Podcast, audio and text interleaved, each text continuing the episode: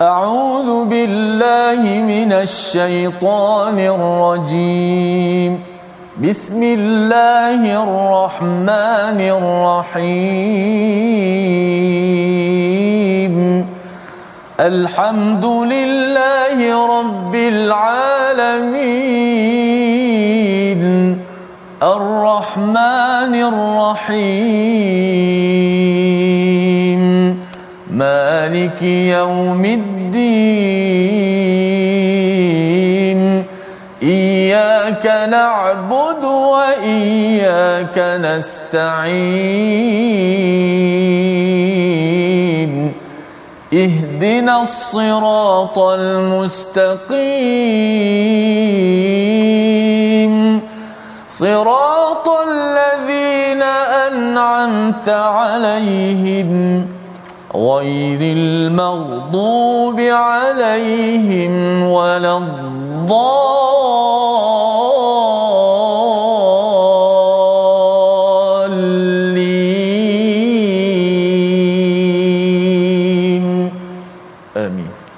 Assalamualaikum warahmatullahi wabarakatuh. Alhamdulillah wassalatu wassalamu ala Rasulillah wa ala alihi wa man wala syada la ilaha illallah syada Muhammadan abduhu wa rasuluh. Allahumma salli ala sayidina Muhammad wa ala alihi wa sahbihi ajma'in. Amma ba'du. Apa khabar tuan-tuan dan puan yang dirahmati Allah sekalian?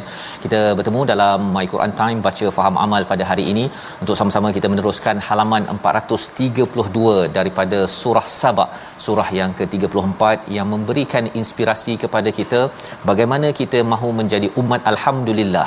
Kita ada lima surah yang bermula dengan alhamdulillah dan ini adalah surah keempat untuk kita dapat panduan, dapat hidayah yang kita mohon sebentar dalam surah al-Fatihah. Saban hari kita memohonnya dan hari ini kita bersama Al-Fadil Ustaz Tirmizi Ali. Apa khabar Ustaz?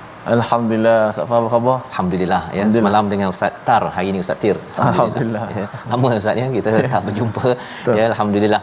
Terima kasih diucapkan pada Ustaz Tir ya, Ya. terus memandu membawa ya Alhamdulillah. uh, bacaan al-Quran dan juga bersama dengan tuan-tuan yang berada di uh, depan Facebook ataupun di depan kaca TV sekarang ini. Ya kita harapnya dengan halaman 432 ini ia adalah sebagai satu saksi kepada kesungguhan kita bersama dengan al-Quran.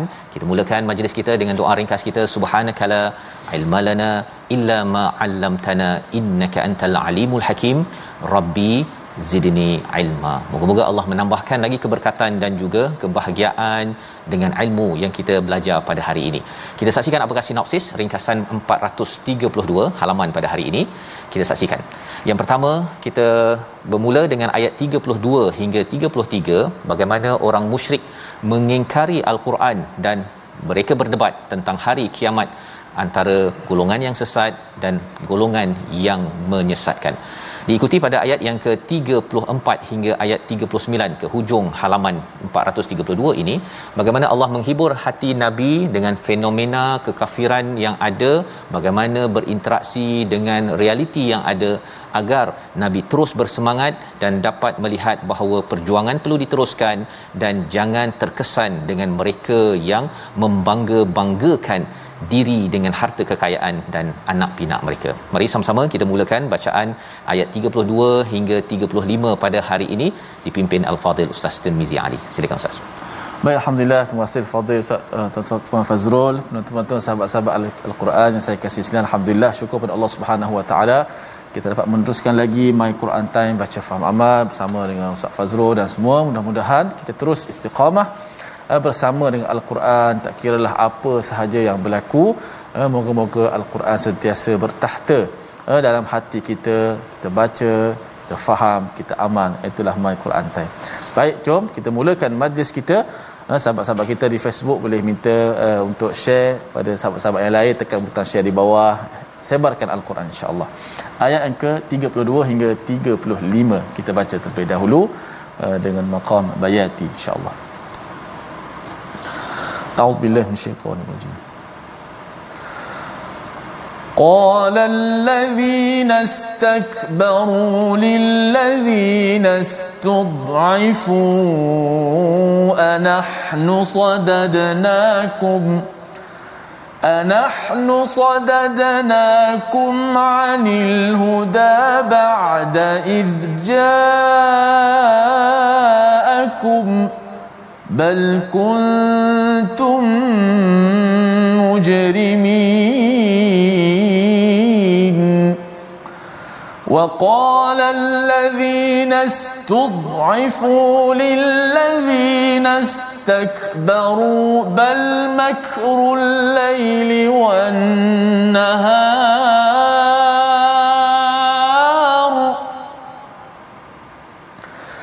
إذ تأمروننا أن نكفر بالله ونجعل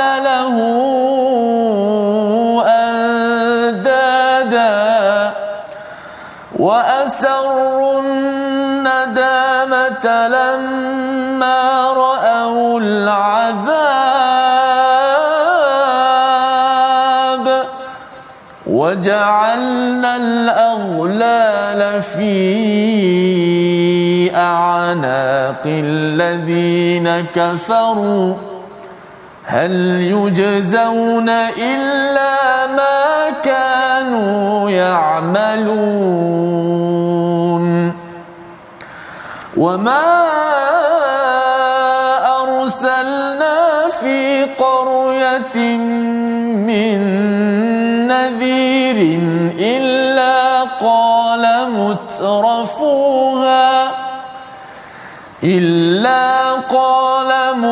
مترفوها إنا بما أرسلتم به إلا قال مترفوها إنا بما أرسلتم به كافرون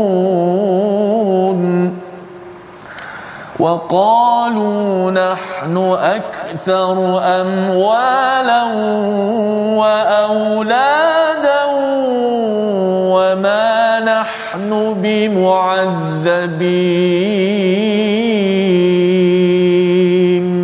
صدق الله Surah Al-Azim kita bacaan daripada ayat 32 hingga 35 sebentar tadi untuk kita menyambung apakah yang ada dalam surah Sabak bila kita sudah pun melihat kepada kepada kerajaan Nabi Sulaiman, kerajaan Nabi Daud yang hebat akhirnya habis dan hancur jua. Kemudian kita melihat di kawasan selatan Mekah itu ada kerajaan Sabak pun hancur juga. Nak menceritakan kepada orang-orang musyrik di Mekah bahawa mereka mendapat uh, uh, baik ekonomi mereka itu adalah dengan bantuan daripada Allah Subhanahu Wa Taala. Bila kerajaan Nabi Sulaiman ataupun kerajaan Sabak itu kalaulah masih wujud lagi, orang-orang di negara Arab itu mungkin tidak mendapat kemajuan dan juga uh, kekayaan yang yang ada. Tetapi apakah yang berlaku? Ada di kalangan orang-orang yang lemah dia merasakan bahawa mereka terkesan mereka tidak mahu beriman kerana ada orang yang sombong Ustaz. Ya. ya, orang yang sombong, orang yang bongkak yang cuba mengawal mereka yang yang lemah. Maka bila mereka menyatakan kami akan kami ni akan beriman ya, kalau tidak diganggu oleh orang-orang yang sombong di kalangan uh, orang-orang di Mekah itu sendiri maka pada hari ini kita nak melihat ayat 32 respon daripada orang yang yang yang sombong tersebut ya membalas balik kepada mereka yang lemah yang kata kalau tidak kami dah beriman dah kata orang yang sombong ini orang-orang yang menyombongkan diri berkata kepada orang yang dianggap lemah kamikah yang telah menghalangmu untuk memperoleh petunjuk setelah petunjuk itu datang kepadamu tidak sebenarnya kamu sendirilah orang-orang yang berbuat dosa. Ha ini adalah dialog di antara orang yang lemah yang rasakan bahawa saya ni bukannya tak boleh baca Quran ustaz. Ya. tapi dulu belajar sekolah rendah tak ada orang ajar Quran tadabbur sekolah menengah pun tak ada. Uh, dah bekerja tak ada HR kata suruh baca al-Quran sampai faham. Jadi pasal sistem ini teruk sangat itu Mhm. sebabnya saya tak faham Quran. Dia menyalahkan orang lain pula ya. Rupa-rupanya ini bila sampai di akhirat nanti ya. orang yang sombong yang kata saya bina sistem pendidikan ke yang bina itu ini dia akan cakap apa nahnu sadannakum. Ha kan? Kami yang menghalang anil huda daripada hidayah. Ba'da id ja'akum padahal telah datang kepada kamu hidayah tersebut ya. Pada di Mekah itu bila ada orang yang nak beriman bila dia tak mampu beriman pasal ada Abu Jahal ada Abu Sufyan dan sebagainya kau kata kami pula padahal nabi dah bawa dah hidayah jadi ini adalah satu satu perkara yang menyentak kita sebenarnya. Ya ada yang menyatakan bahawa saya ni tak boleh pergi masjid pasal sinetron ni uh, apa panjang sangat 600 episod. Ha, kan? Jadi saya tak nak tertinggal saya terpengaruh dengan dengan TV ha, kalau program yang baik okeylah ustaz ya. Yeah, yang mengarah ke arah kebaikan. Tapi kalau tengok program TV yang menyebabkan saya ni terhalang daripada pergi masjid untuk baca Quran salahkan pula pada Hollywood Bollywood dan macam-macam wood-wood yang ada uh, sebenarnya orang-orang yang istikbar yang sombong yang buat macam-macam ini dia akan membalas dengan kaedah ayat 32 yang sebenarnya waqala alladhi orang-orang yang dianggap lemah berkata pula balas lagi ya. Uh, istakbaru bal makrul laili wan nahar. Sebenarnya perancangan kamu tipu daya kamu malam dan siang iz ta'muruna an nakfura billah wa naj'alu lahu andada sebenarnya apa yang kamu buat ya propaganda yang kamu buat itu sebenarnya menyuruh kami untuk berkufur pada Allah dan menjadikan seteru-seteru musuh kepada Allah Subhanahu Wa Taala. Masih lagi yang lemah ni yang tak beriman ini nak menyalahkan lagi kepada orang-orang yang yang sombong ataupun orang-orang yang ada pengaruh untuk mengajak mereka kepada kekufuran pada Allah Subhanahu Wa Taala. Jadi ini adalah dialog untuk kita tuan-tuan sekalian, kita jangan sampai jadi begini, ya tak nak jadi wa asrun nadamata lamma ra'aul azab wa ja'alna al-a'la fi a'naqil ladina kafaru. Apa yang berlaku pada orang yang lemah yang tidak mahu beriman yang tidak mahu uh, tidak sempat dia salahkan orang sana orang sini. Dia kata keluarga saya ni bukannya uh, tak nak baca Quran tapi pasal sistem sekarang ini. Ha, dia salahkan kerajaan ke salah orang lain. Akhirnya di akhirat nanti apa berlaku tuan-tuan? Wa asrun wa asrun nadamah. Ya mereka akan sembunyikan ke penyesalan dia macam menyesal sangat ya di hadapan Allah Subhanahu Wa Taala apatah lagi bila nampak kepada azab dan dipakaikan belenggu kepada mereka kerana tidak mampu untuk bersyukur kepada Allah. Jadi hal yujzauna illa ma kanu ya'malun di hujung ayat 33 itu mereka tidak dibalas melainkan sesuai dengan apa yang telah mereka kerjakan. Ini ayat yang menceritakan pada kita bahawa kita kena bertanggungjawab. Tanggungjawab atas hidayah yang perlu kita dapatkan yang perlu kita buru dalam hidup kita seharian. Dan kita bersyukur pada Allah SWT tuan-tuan dapat mengikuti My Quran Time ya. Mungkin kita nak ajak pada ahli keluarga kadang-kadang susah sukar kita kreatifkan. Kita buatlah macam mana cari pun ya. Kalau katakan orang yang kufur dia buat makrul laili wan nahar ustaz. Allah. Dia buat perancangan nak pagi orang suka tengok filem 2 jam itu dan lepas tu 2 jam lagi lepas tu 2 jam lagi dia buat malam dan siang dia kreatif buatlah cara macam mana ada setiap teori. waktu. Setiap, waktu. setiap waktu.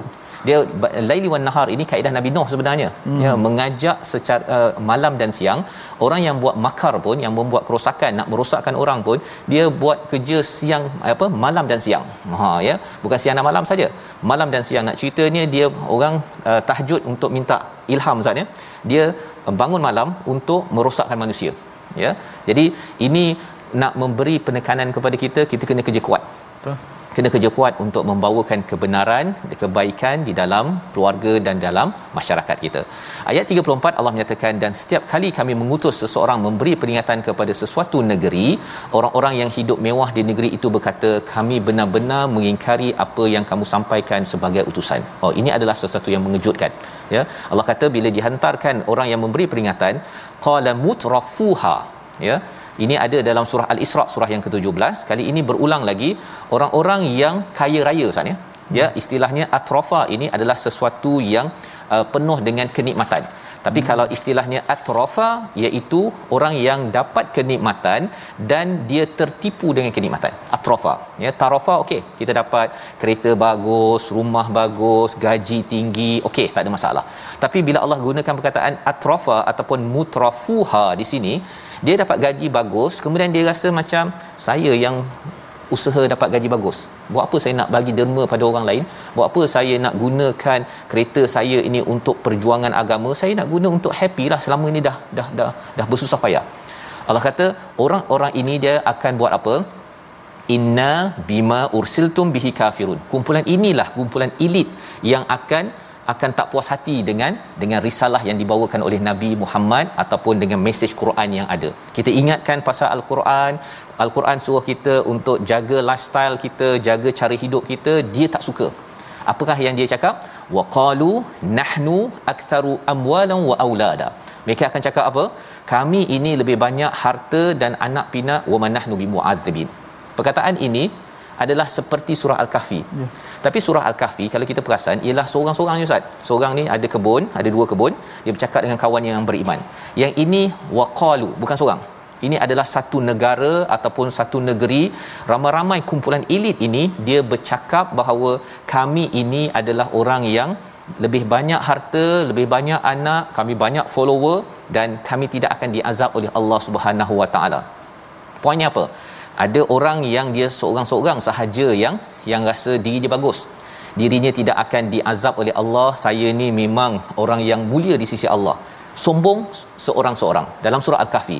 Tapi dalam surah Sabah ini Allah mencerita tentang negara yang sombong ataupun satu negeri yang sombong kerana mereka merasakan bahawa kami sudah mewah. Buat apa kami nak ubah cara hidup kami? Kamu nak tegur untuk kami derma untuk kami baca Quran. Tak payah baca Quran. Kami suka tengok filem sahaja. Kami suka main game saja. Kami suka main golf tanpa baca Quran. Main golf okey ustaz ya? Hmm. tapi kalau main golf golf golf sampai dia rasakan bahawa tak perlu melawat kepada orang miskin tak perlu pergi ke masjid. Dan mengapa kamu nak tegur saya? Kamu dengki ke? Ha ya. Perkataan-perkataan ini adalah golongan mutrafuha yang Allah nak beritahu sesuatu mesej yang besar kepada kepada kita. Jadi untuk memastikan kita jangan jadi negara negeri yang mutrafuha, kita baca sekali lagi ayat 35 peringatan untuk kita jangan ulang perkataan ini bersama dengan rakan-rakan kita ayat 35. Silakan Ustaz. Maka sangat penting eh, Ustaz Fah, eh. kita uh, dalam kita mencari rezeki berusaha kita kena sedar yang beri rezeki itu adalah Allah kena ayat selepas itu akan disebut tentang rezeki yang banyak infak dan sebagainya kalau kita rasa uh, kita dapat rezeki dengan sebab kita usaha kita semata-mata bukan Allah bagi kita akan berperang dengan usaha kita akan tension tapi yang beri rezeki kepada kita yang berhak menentukan hidup kita Allah Subhanahu Wa Taala. Barulah kita cari rezeki berpada-pada dan tidak melalaikan akhirat kita dan kita tak mendabik dada dengan rezeki kerana itu adalah kepunyaan Allah. Baik, kita sebagai wakil sahaja. Ayat 35. Allah syaitan itu. وقالوا نحن أكثر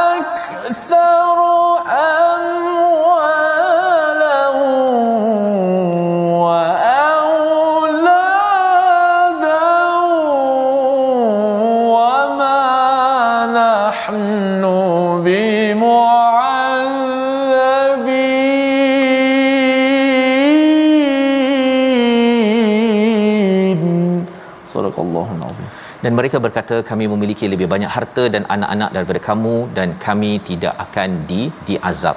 Ini adalah wakil daripada sebuah negara ataupun negeri ramai. Maksudnya mereka merasakan kami negara maju ya. Kamu itu adalah negara mundur ataupun masih sedang nak maju. Kamu ni tak banyak harta tak banyak duit ya. Dan kamu ni miskin. Ini adalah perkataan daripada negara kaya organisasi kaya. Dan Allah menyatakan mereka bercakap wa manahnu bi mu'adzibin kami ini tidak akan diazab di dunia tak akan diazab. Kami akan terus maju. Tetapi sudah dibuktikan negara Sabak itu sendiri akhirnya hancur. Dan kalau banyak sangat orang beramal dengan ayat 35 Ustaz ya maksudnya yeah. dia bercakap kaedah ini yeah bersedia untuk negara itu organisasi itu akan diazab dihancurkan oleh Allah Subhanahu Wa Taala. Kita minta Allah jauhkan dan kita perhatikan apakah perkataan pilihan kita pada pada hari ini iaitu mari sama-sama kita lihat perkataan kita. Dha'afa ya lemah 52 kali disebut di dalam di dalam al-Quran. Dan perkataan dha'afa ini bukan sekadar lemah dari segi fizikal tetapi mungkin juga uh, tidak uh, tidak mengawal media. Saya ini tidak uh, saya menjadi orang yang yang di, boleh dimanipulasikan oleh orang lain. Tetapi pada akhirnya kita sedar bahawa Allah adalah yang maha berkuasa kalau kita berpegang kepada Allah Subhanahu Wa Taala maka kita akan sentiasa dibantu diberi rezeki oleh Allah Subhanahu Wa Taala. Itu yang kita belajar daripada halaman ini Ustaz ya. Bagaimana hmm. kita nak jaga negeri negara kita hmm. ya. Surah Sabah ini adalah surah yang memberi panduan kepada kita. Kalau kita sayang negara dan negeri ini, jangan benarkan orang yang yang elit ini masuk politik. Ha ya, orang elit masuk ekonomi, orang elit memimpin manusia. Pasal apa? Golongan elit yang mutrafuha ini, dia kalau dah biasa hidup dengan secara mewah dan dia tertipu. Ha kalau mewah okey, tapi kalau dia tertipu, bila dia dah biasa hidup dengan gaji yang besar, kalau dia dapat lagi peluang untuk gaji yang besar walaupun tidak halal, dia jalan juga dan dia tak suka ada orang yang menegur dia uh, kerana mengambil sumber-sumber yang tidak tidak halal. Itu sebabnya kalau kita memilih pemimpin dalam organisasi dalam negeri negara kena tengok adakah orang ini jenis yang ah tak apalah commission 10% untuk saya ya ataupun dia buat kerja sambil-sambil saja tidak mementingkan amanah yang diberikan oleh klien ataupun oleh pengikut-pengikutnya. Jadi ini pelajaran yang kita perlu ambil dan kita berehat sebentar. Kita kembali semula selepas ini untuk belajar bagaimana menguruskan harta, bagaimana menguruskan kekayaan yang ada bukan untuk mutrafuha, bukan untuk tertipu tetapi untuk makin dekat dengan Allah Subhanahu Wa Taala. Kita kembali semula My Quran Time baca faham amal insya-Allah.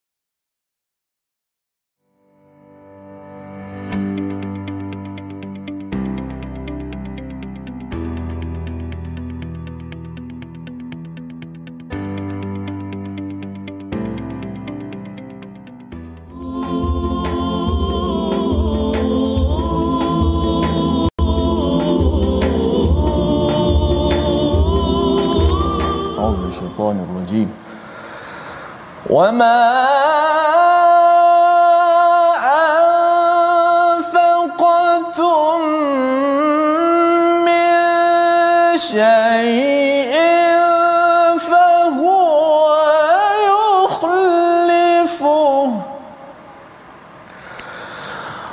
وما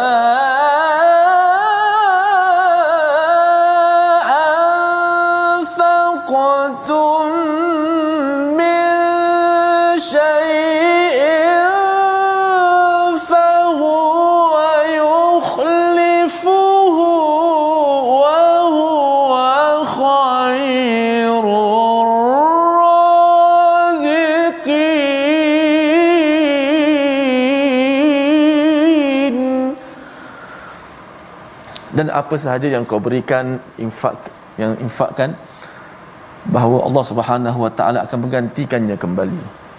Bahawa sesungguhnya dialah yakni Allah Subhanahu wa taala sebaik-baik dalam memberi rezeki.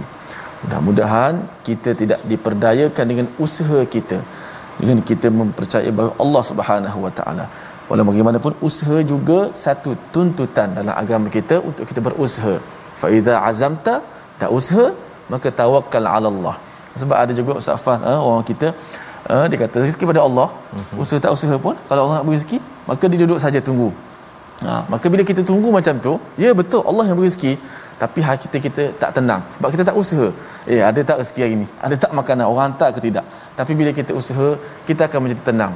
Dan tenang kita bila kita tahu yakin Allah yang berikan. Dan kita tak berperang dengan usaha kita mudah-mudahan. Baik sahabat-sahabat sekalian Alhamdulillah terima kasih kepada terus setia dalam My Quran Time baca faham amal ayat seterusnya banyak sebut tentang rezeki Ustaz Fas. Ya. Ha, saya tengok dua tiga kali perkataan rezeki infak insya-Allah akan hmm. sama-sama kita belajar lagi pada hari ini insya-Allah. Baik, kita ambil sikit tajwid pada hari ini uh, berkenaan dengan ayat yang pilihan kita. Kita lihat di uh, slide kita pada ayat 32 eh. Ayat 32 hujung ayat 32 tu uh, idzja'akum bal kuntum mujrimin ha, sempurnakan bacaan gunnah dalam ayat ini. Ha, ada berapa gunnah tu dalam kalimah pilihan kita ini? Yang pertama mim bertemu dengan ba kena gunnah dah. Okey, yang kedua nun bertemu dengan ta gunnah juga. Yang ketiga mim bertemu dengan mim juga. Ah, ha, gunnah juga. Ha, walaupun tiga-tiganya hukum berlainan sahabat-sahabat. Yang pertama mim jumpa dengan ba ikhfa syafawi. Ha, ha izza'akum bal. Tunggu. Kemudian nun bertemu dengan ta ikhfa hakiki kuntum kena dengar juga. Dan yang ketiga mim jumpa dengan mim. Ha bila jumpa huruf sama dia panggil apa? Ha, berlaku idgham ataupun idgham uh, mithlain ataupun idgham mutamathilain. Maka tiga-tiga kena gunnah. Maka bila gunnah tu duduk dekat-dekat sahabat-sahabat sekalian, maka dia punya kesamarataan tu kena jaga. Ha, jangan gunnah yang pertama lebih id ja'akum bal kuntum mujrimin eh ah, nampak sangat lain tu maka kena sekata. ah, gunnah tu kena panjangnya sekata. Kalau kita guna kata dua harakat kias kepada dua harakat maka panjang tu mesti mesti sekatalah yang terbaiknya kita gunnah itu uh, berdasarkan kelajuan uh, tempo bacaan kita إذ جاءكم بل كنتم مجرمين ha, maka kita gunah begitu ha, biar sama rata sebab bila duduk dekat-dekat kalau satu je kurang ataupun lebih nampak dia perasan ha, kalau dalam dalam ujian tilawah kalau jadi hakim tu ha, kita pegang pen dah Ustaz Fas. Ya. Pegang pen siap-siap dah. Oh, salah potong. potong. tapi bukan cari kesalahan tu maksud dia ya. menghakimi bacaan ya. Ustaz Fas. Nak yang tepat lah kan. tepat ya. Masya-Allah. Allah Baik, terima kasih diucapkan pada Ustaz Tirmizi ya menjelaskan tentang bagaimana bacaan sebentar tadi. Bukan nak mencari-cari kesalahan ya, ya. tapi untuk membetulkan kesilapan. Ya. Ha, dia ada dua perkara yang berbeza. yang berbeza kat situ. Baik. Jadi alhamdulillah kita ingin meneruskan ya uh, bacaan kita daripada surah Saba ayat yang ke 36 hingga 39 memang betul Ustaz ya ada hmm. banyak cakap tentang rezeki selepas ini hmm. kerana salah satu daripada cabaran untuk seseorang itu menjadi hamba Allah yang benar-benar uh, menghambakan diri pada Allah adalah isu rezeki yeah. ya salah satunya Ustaz ya pasal hmm. apa pasal banyak sangat masa digunakan untuk mencari duit ya biasa orang cakap duit ni dikaitkan dengan rezeki walaupun maksudnya rezeki lebih lagi kesannya apa sampai tertinggal keutamaan menjaga diri dan keluarga dan juga masyarakat untuk baca Quran untuk tolong orang ya untuk masa dengan keluarga pun ya mungkin terhad kerana apa kerana nak mencari duit ya dan lebih daripada itu bila dah dapat duit itu sebentar tadi cabarannya adalah mutrafuha seseorang itu mula menjadi orang yang tertipu dengan dengan kemewahan yang ada. Mewah tak ada masalah, kaya tak ada masalah. Tetapi jangan sampai menjadi bukan sekadar tarafa tetapi atrafa yang tertipu. Yang ini yang kita nak cuba faham macam mana tanda bahawa tuan-tuan kalau banyak duit dalam akaun ataupun rumah ada 4 5 biji, kereta 5 6 biji contohnya ya. Macam mana kita nak memastikan kita tidak menjadi seperti kerajaan Sabak iaitu mereka itu merasakan bahawa diri mereka adalah mutrafuha. Kita baca daripada ayat 36 hingga 39 bersama Ustaz Tirmizi. Baik, alhamdulillah. Ah, sahabat-sahabat sekalian, jom kita baca pada ayat yang ke-36 39 uh, menghabiskan bacaan ini uh, kerana banyak perkataan rezeki dan infak dan kita nak kena faham konsep ini supaya hati kita lapang, tenang dalam kita mencari rezeki pada masa yang sama kita tak lupa sebagaimana Ustaz Fas kata amalan-amalan soleh yang menyebabkan uh, keberkatan jemput keberkatan. Auzubillahi minasyaitonirrajim. Qul inna rabbi يبسط الرزق لمن يشاء ويقدر ولكن أكثر الناس لا يعلمون.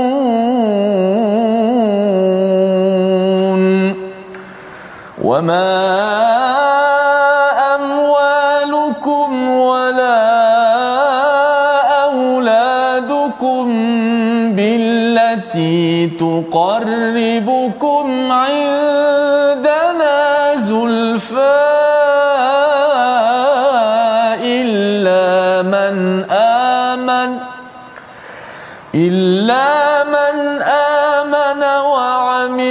صالحا فأولئك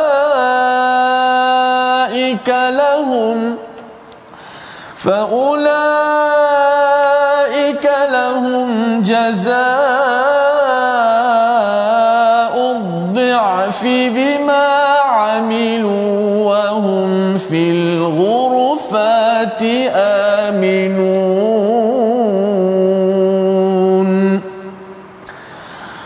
والذين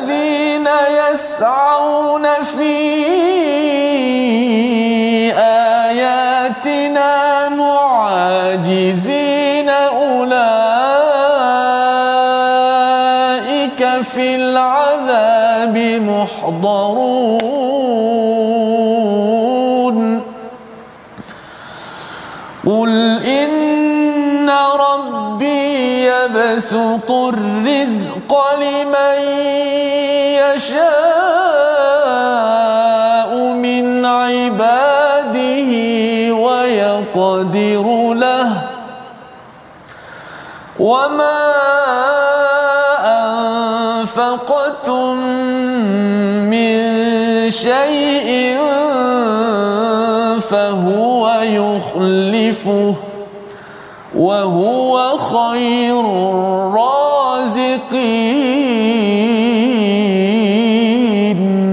صدق الله Surah Al-Azim itulah bacaan ayat 36 hingga 39 untuk kita memahami apakah respon Ustaz ya. Bila ada di kalangan mereka yang elit ya mereka yang ada banyak harta yang sombong itu sebentar tadi mereka mengatakan bahawa kami ni banyak harta dan banyak banyak anak.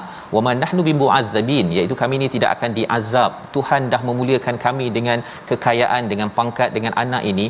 Kami tidak akan dihukum kami ini terus akan maju kami ini terus akan dimuliakan sampai di di akhirat nanti nanti. Jadi mereka merasakan bahawa mereka mereka lapang rezeki dan mereka uh, gembira dan mereka akan terus bergembira. Tetapi dinyatakan pada ayat 36, "Qul katakanlah sesungguhnya Tuhanku yang melapangkan rezeki kepada siapa yang Dia kendaki dan juga me- mengkadarkan ataupun me- menyempitkannya." Tetapi ramai manusia yang tidak me- mengetahui. Apa poin dia? Poin yang disampaikan di sini sebenarnya apabila seseorang itu ada banyak harta kurang harta kalau Allah nak bagi dia lebih ataupun dikadarkan dihadkan sebenarnya itu adalah milik Allah Subhanahu Wa Taala bukan orang tu punya hal ustaz ya? Yeah. ada orang yang dia tak kerja banyak pun tapi eh duitnya banyak. Rupanya dia dapat harta harta pusaka ha kan? Ada orang yang dia tak kerja sangka-sangka, tak sangka-sangka kan? Ya. ada orang yang dia kerjanya banyak kerja. Ada lima kerja sehari semalam tetapi dia punya rezekinya dikadarkan. Jadi yang menentukan lapang dan juga sempit ataupun bukan sekadar sempit istilahnya yaqdir ini adalah sesuatu yang dihadkan ya? Dihadkan ada rezeki tetapi dihadkan sebenarnya adalah hanya milik Allah Subhanahu Wa taala bukan kerana manusia itu sendiri. Kerana ketentuan rezeki ini hanyalah milik Allah tetapi ramai manusia yang tidak mengetahui. Tak mengetahui apa? Tak mengetahui bagaimana untuk me- me- meminta pertolongan daripada Allah agar dilapangkan rezeki. Dia tak tahu formula-formula yang ada, ada ilmu lagi dan lebih daripada itu ialah hakikat sebenar ilmu apabila mengenal bahawa Tuhanlah yang menentukan rezeki. Jadi lebih baiklah saya makin dekat dengan Tuhan. Kalau saya lapang ke sempit ke, saya adalah orang yang makin dekat dengan Allah Subhanahu taala. Itu puncak ilmu. Ilmu bila kita berdoa awal tadi, Rabbi zidni ilma, kita tambah minta Allah tambah ilmu agar Allah tambahkan keberkatan. Allah tambahkan lagi kedekatan kita kepada kepada Allah. Ini diberi penekanan pada ayat 37. Wama amwalukum bukanlah harta kamu, anak kamu yang akan menyebabkan kamu dekat dengan Allah Subhanahu Wa Taala. Bukan. Kalau kaya, oh ini maksudnya kamu ini adalah orang yang lebih dekat dengan Allah ataupun lebih dimuliakan. Tidak. Yang menyebabkan seseorang itu mulia ya bukan kerana dia bergambar dekat Facebook ustaz ya. Yeah. wah kereta baru keluar. Allah. kan? Orang lain akan nampak oh dia ni hebatlah. Dia ni memang Allah dah bagi dia kemuliaan. Itu salah perkataan. Betul. Itu adalah anugerah daripada Allah. Fadal betul. Ya tetapi itu bukan kemuliaan. Mana Safas uh, kekayaan tu belum tentu dia mulia eh? Belum, belum tentu. tentu. Ya pasal hmm. antara orang yang paling kaya ustaz adalah Firaun Allah. Ha kan. Dan ada sahabat-sahabat yang miskin tapi mulia. Tetap mulia. Hmm. Ya, apabila formulanya dua. Illa man amana mm-hmm. oh. wa amila salihan. Allah. Formula. Ya, formulanya itu jelas di sini iaitu kalau kita perasan ustaz uh, kalau bercakap tentang amwalukum harta-harta kamu semua. Mm-hmm. Bercakap tentang auladukum anak-anak kamu semua. Okay. Tetapi bila bercakap tentang amana itu bukannya kamu semua mereka semua beriman tetapi dia beriman seorang-seorang wa amila salihan dia beramal soleh seorang-seorang Oh. Ha, dalam bentuk mufrad, dalam bentuk singular. Mengapa penting perkara ini kita faham? Nak ceritanya ialah kadang-kadang bila bercakap tentang iman dan amal soleh ini, kita buat perkara itu berseorangan. Kita mungkin terpencil daripada orang cakap, "Ui, kereta, rumah besar, kita sepatutnya gaji minimum 10,000 ke atas. Engkau hari ini makan dekat restoran harga berapa ratus ringgit." Pada waktu itu kita akan tetap juga beriman, beramal soleh, kita rasa terpencil. Rasa terpencil itu sehingga kan Allah cakap cakap fa ulaika lahum jazaa'ud di'f. Ya, diberikan balasan berganda. Mengapa berganda? Satu dia beriman beramal soleh tetapi perit ustaz. Ya. Yeah. Perit. Orang lain semuanya makan uh, hotel beratus-ratus ringgit, rupanya dia bukan kalau halal okey. halal okey tapi rupanya pasal ah saya sebenarnya dibelanja itu sebagai dia punya wang pelincir ha ya hmm. nah, kalau halal okey ya tetapi kalau tidak halal ada orang yang sanggup memencilkan dirinya saya biarlah saya makan kat kedai RM2 ha kan? Saya tetap tak apalah kalau saya tak tukar kereta ke saya tak tak apalah. Yang penting ialah saya beriman dan beramal soleh. Maka Allah kata apa? Wahum fil ghurufati aminun. Ya mereka ini akan dapat ghurufat. Ghurufat ini adalah hotel ataupun uh, penthouse Ustaz penthouse dekat dekat syurga itu yang uh, apa syurga yang tinggi sangat dia punya uh, apa ceilingnya itu mm-hmm. kerana apa kerana mereka ini adalah orang yang beriman beramal soleh walaupun seorang-seorang ya pasal cabaran dalam dunia zaman sekarang ini ialah nak memastikan harta kita halal ya dan kita tidak mudah terpengaruh dengan perkara-perkara yang tidak halal itu perlukan kepada kepada kekuatan iman dan juga amal soleh. Di hujung ayat 37 Allah cakap apa? Aminun mereka masuk ke syurga itu dengan keadaan aman Ustaz. Ya. Aman. Ya. Mengapa? Di highlightkan perkataan aman pasal sebenarnya mereka bila dah di dunia ini bila orang mengatakan eh kamu kereta tak tukar lagi ke? Ha kan? Ataupun rumah kamu macam ni je ke? Kan? Mengapa kau tak ambil yang ini peluang untuk dapat berganda untung ataupun ni? Tapi kalau ianya tidak halal halal okey. Tapi kalau tidak halal maka tak apalah ya saya tak aman sangat macam kamu dapat yang uh, rumah besar begini is okay asalkan saya dapat rumah besar al-ghurufati aminun ini adalah satu pujukan kepada nabi pujukan kepada para sahabat kerana mereka memilih untuk untuk me- memberi harta yang mereka ada. Ha ya bukan mereka tak ada harta. Mereka ada harta. Nabi ada, ya sebahagian sahabat ada tapi mereka memilih untuk memberi berbanding dengan ayat 38 iaitu walladzina yas'auna fi ayatina muajizin. Berbanding dengan mereka yang uh, cuba untuk menghenyak kepada ayat-ayat Allah Subhanahu Wa Taala. Di kalangan orang-orang musyrik Mekah. Mengapa? Mereka tak nak nabi kacau. Mm-hmm. Ha, kalau kamu komen banyak sangat nanti bisnes kami ni bisnes berhala kami bisnes arak kami ni terganggulah. Riba yang ada kami boleh uh, tekan orang lain lagi. Kalau uh, sabak itu ustaz ya uh, kalau kita dah baca sebelum ini dia minta daripada Allah untuk dijauhkan. Okey kan? Mengapa minta dijauhkan? Pasal bila jauh orang susah nak ambil uh, apa nak kontrol bisnes jadi dia boleh monopoli bisnes-bisnes baru selepas itu. Mengapa mereka buat begitu? Mereka ni dah dapat negara yang aman tapi orang yang banyak harta ustaz ya kadang-kadang dia bosan Betul. Dia bosan akhirnya dia akan ada tendensi untuk dia kawal monopoli. Kalau dia dah jual satu produk itu, hmm. kau jangan kacau produk ini. Oh. Ya, saya punya kawasan pasal dia nak untung berganda, berganda, berganda. Mutrafuha. Ya. Jadi Allah memahami bahawa manusia ya macam kita ustaz ya, saya ke kita semua, hmm. kalau dah mula nak lebih sikit itu, nah dia dah mula dah nak kawal dan nak monopoli itu adalah kehancuran sabak yang kita dah belajar. Jadi Allah kata mereka ini yang cuba nak merendahkan ayat-ayat Allah kerana menegur mereka ulaika fil azabi muhdarun. Mereka akan diberikan azab yang amat sengsara kerana mereka ini adalah orang yang tidak mahu tidak mahu memahami konsep rezeki yang sebenar benarnya.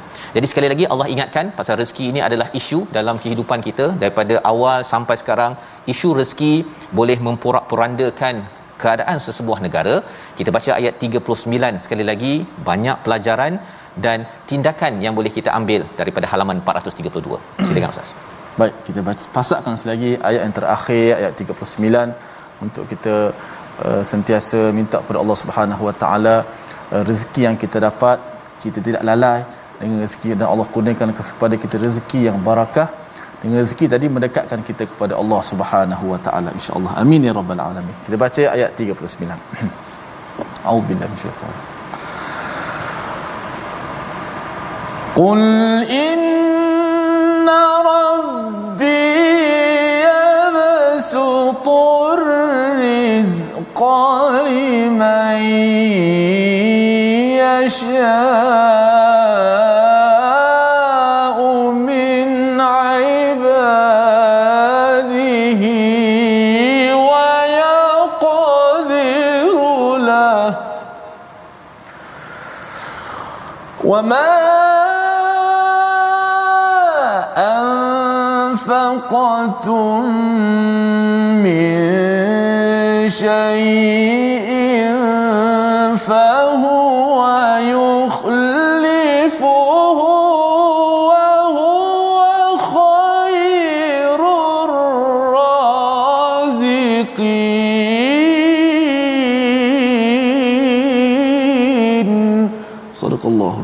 Surah Al-Azim ayat yang ke-39 katakanlah sesungguhnya Tuhanku melapangkan rezeki dan menyekatnya kepada siapa yang dia kendaki di antara hamba-hambanya. Dan apa sahaja yang kamu berikan Allah akan menggantinya dan dialah pemberi rezeki yang ter terbaik. Ada banyak uh, pelajaran di sini ustaz ya. Satu ialah dia adalah ulangan kepada ayat 36. Hmm. Tapi ada sedikit perbezaan. Ada perkataan lepas lima yasha min ibadih. Allah melapangkan rezeki pada siapa yang Allah kendaki daripada kalangan hamba-hambanya. Oh itu amat mahal ustaz. Ya, betul tak? Maksudnya apa? Kalau kita dia ada dua pilihan, kita nak dilapangkan ke ataupun dihadkan. Kalau kita nak dilapangkan, Allah kata kena jadi ibadi. Ha, jadi oh, ibadi. Iaitu apa? Jadi hamba yang disayangi oleh Allah Subhanahu Wa Taala. Bila Allah menggunakan perkataan ibadi ini, maksudnya hamba yang disayangi oh. jadi hamba lah ya maksudnya Betul. jadi hamba ni uh, merendah diri buat apa yang Allah suruh. Bukannya kalau Allah suruh sembahyang lewat. Kan? Pasal apa lewat? Pasal saya sedang nak deal bisnes saya tiga setengah baru saya sembahyang. Itu bukan hamba. Itu adalah bos. Ha cakap pada Allah tak apalah saya tak nak sembahyang pukul satu setengah lah saya sembahyang pukul tiga setengah. Hmm. padahal sebenarnya seorang hamba bos cakap Tuhan cakap terus sahaja dia dia buat jadi kalau kita nakkan rezeki kita dilapangkan jadilah seorang hamba.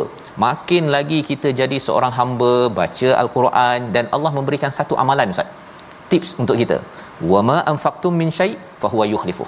Masyaallah. Antara ciri seorang hamba ialah dia berinfak dan dia yakin daripada Tuhannya kata apa? Kalau kamu infak Allah akan gantikan. Ha kan? Gantikan. Dan gantikan itu di mana? Ada orang kata kena tunggu akhirat ustaz Allah. Ada orang kata tunggu akhirat. Mm-hmm. Tapi di sini sebenarnya Allah yukhlifuh ini maksudnya Allah terus ganti ni dalam mudhari' ustaz kan ya yeah. dia satu bukan ganti one to one ha hmm. ya kalau kita kan derma singgit dapat singgit bukan Allah boleh ganti terus ganti ganti ganti ganti cuba bayangkan kalau formula daripada surah al-baqarah tu 700 Allah boleh gantikan terus menerus ustaz jangan tu, Allah tak tunggu Allah tak perlu tak perlu tunggu pun sebenarnya nak sampai hari akhirat jadi siapa yang baca ayat ini akan tahu bahawa eh kalau macam tu saya kena derma cepat. Pasal bila kita derma biasanya seorang bukan hamba akan cakap rugilah saya. Rugilah saya pasal derma singgit hilang singgit. Tetapi Allah cakap Allah terus mengganti. Allah terus mengganti dan kalau Allah terus ganti apa jadi tuan-tuan? Allah gantikan dengan bukan sekadar seringgit Allah gantikan dengan kebahagiaan. Dapat pula kita rezeki apa Ustaz? Rezeki bukan sekadar duit kan? Hmm. dapat baca Quran. Anak kita orang lain kena baca Iqra itu habis 2 3 tahun. Anak kita setengah tahun dah habis dah baca Iqra. Yeah. itu juga rezeki. Suami isteri tidak bergaduh. Itu adalah rezeki. Jadi banyak rezeki-rezeki Allah akan gantikan hanya kerana kita ini yakin kalau saya derma walaupun dalam minda tu ada cakap susah ni kan hmm. ya. Tetapi kerana yakin dengan hal ini maka Allah akan gantikan secepat mungkin. Wa huwa khairur razikin pasal sebenarnya yang memberi rezeki adalah Allah. Allah mudah dan tak terkesan pun segala perbendaharaan yang ada daripada dunia ini untuk Allah bagi pada kita ustaz ya. Membawa pada resolusi kita pada hari ini kita saksikan.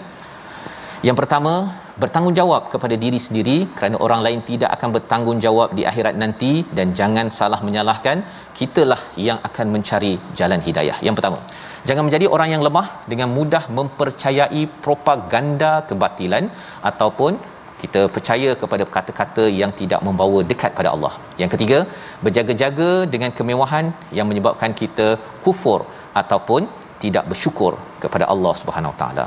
Kita berdoa insya-Allah. Bismillahirrahmanirrahim. Alhamdulillah wassalatu wassalamu ala Rasulillah wa ala alihi wa sahbihi wa mawala. Allahumma rzuqna rizqan wasi'an halalan tayyiban mubaraka. Ya Allah Tuhan kami rezekikanlah kepada kami rezeki yang halal yang barakah, rezeki yang luas lagi baik ya Allah. Janganlah kau jadikan rezeki yang kau berikan kepada kami ya Allah menyebabkan kami jauh daripadamu ya Allah. Jangan kau lalaikan kami dengan rezeki yang kau berikan kepada kami, Ya Allah. Menyebabkan kami lalai dalam membaca Al-Quran. Kami lalai dalam salat. Kami jauh kepadamu, Ya Allah. Ya Allah, berikanlah rezeki yang barakah kepada kami, Ya Allah. Kami yakin, Ya Allah. Kami beriman, Ya Allah.